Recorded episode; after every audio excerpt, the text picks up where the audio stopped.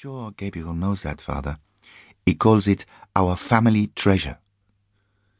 Indeed it is, Abel said, softening. Where is Gabriel, anyway? In his cubbyhole, I think. Things have been hard for Gabriel at school since the Nazis invaded. He hated having to wear the yellow star when he was out of the house. Some of the non-Jewish kids pushed him around and called him names. As a result, he had become a rather solitary child who, when he wasn't practicing his pieces and scales, liked to spend time alone doing his own things. His cubbyhole was the labyrinth of nooks and crawl spaces that existed behind the panelled walls of the large house, connecting its many rooms in ways that only Gabriel knew.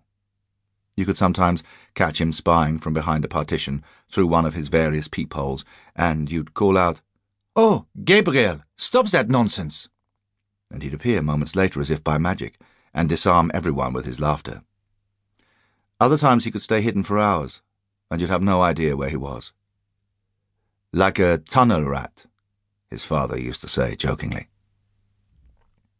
Then they'd started hearing the terrible stories coming from Ukraine and Poland, from everywhere, of Jews hiding under floorboards and in sewers, while their people were transported away for forced labour, or worse. Abel had stopped talking about tunnel rats. I do wish he'd come out of there, Vidette, Silberman said. He spends too much time hiding away like that. If he's happy, Miriam said with a shrug, what harm can it do? We all need a little bit of happiness in this terrible, cruel world. Vidette lowered her book and started going into one of her in my day children would never have been allowed to do this or that diatribes, which they'd all heard a thousand times before. Miriam's standard response was to humour her mother by ignoring her. She moved away from the piano and picked her violin up from its stand nearby. Her bow flowed like water over the strings, and the notes of the Bach piece sang out melodiously. That was when they heard the growl of approaching vehicles coming up to the house. Brakes grinding, tires crunching to a halt on the gravel outside, doors slamming, voices and the trudge of heavy boots. Miriam stopped playing and looked with wide eyes at her father, who threw down Laton and got to his feet just as the loud thumping knocks on the front door resonated all through the house. Vidette sat, as though paralyzed in her chair. Miriam was the first to voice what they all knew already. Les Boches. They're here.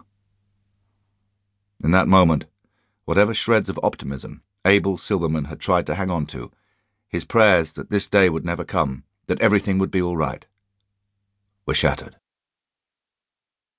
From the window, the dusty column of vehicles seemed to fill the whole courtyard in front of the house. The open-top black Mercedes staff car was flanked by motorcycle outriders, behind them three more heavily armed Wehrmacht sidecar outfits, a pair of Kubelwagens, and a transporter truck. Infantry soldiers were pouring from the sides of the truck, clutching rifles, as Abel hurried to the front door. He took a deep breath, then opened it. You can still talk your way out of this,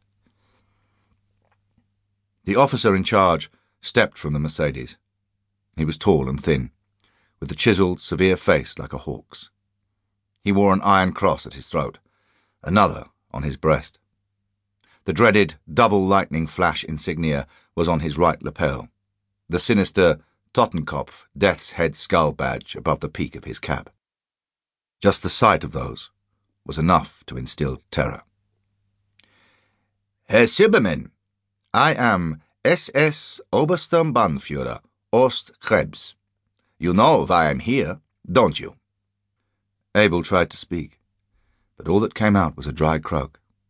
When Krebs produced the document from his pocket, a high-pitched ringing began in Abel's ears. The paper was a long list of many names.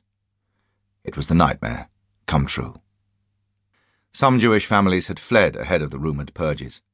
Abel choosing to disbelieve that anything quite so abominable could happen in his dear France, had made, what he was now realizing with a chill, was the worst mistake of his life by staying put.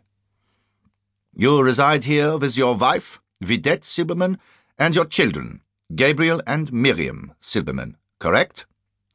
I have an order for your immediate deportation to the Drancy camp. Any resistance, my men are ordered to shoot without hesitation. Understood? Drancy was the transit camp six miles north of Paris that the Germans used as a temporary detention centre for Jews awaiting transportation to the death.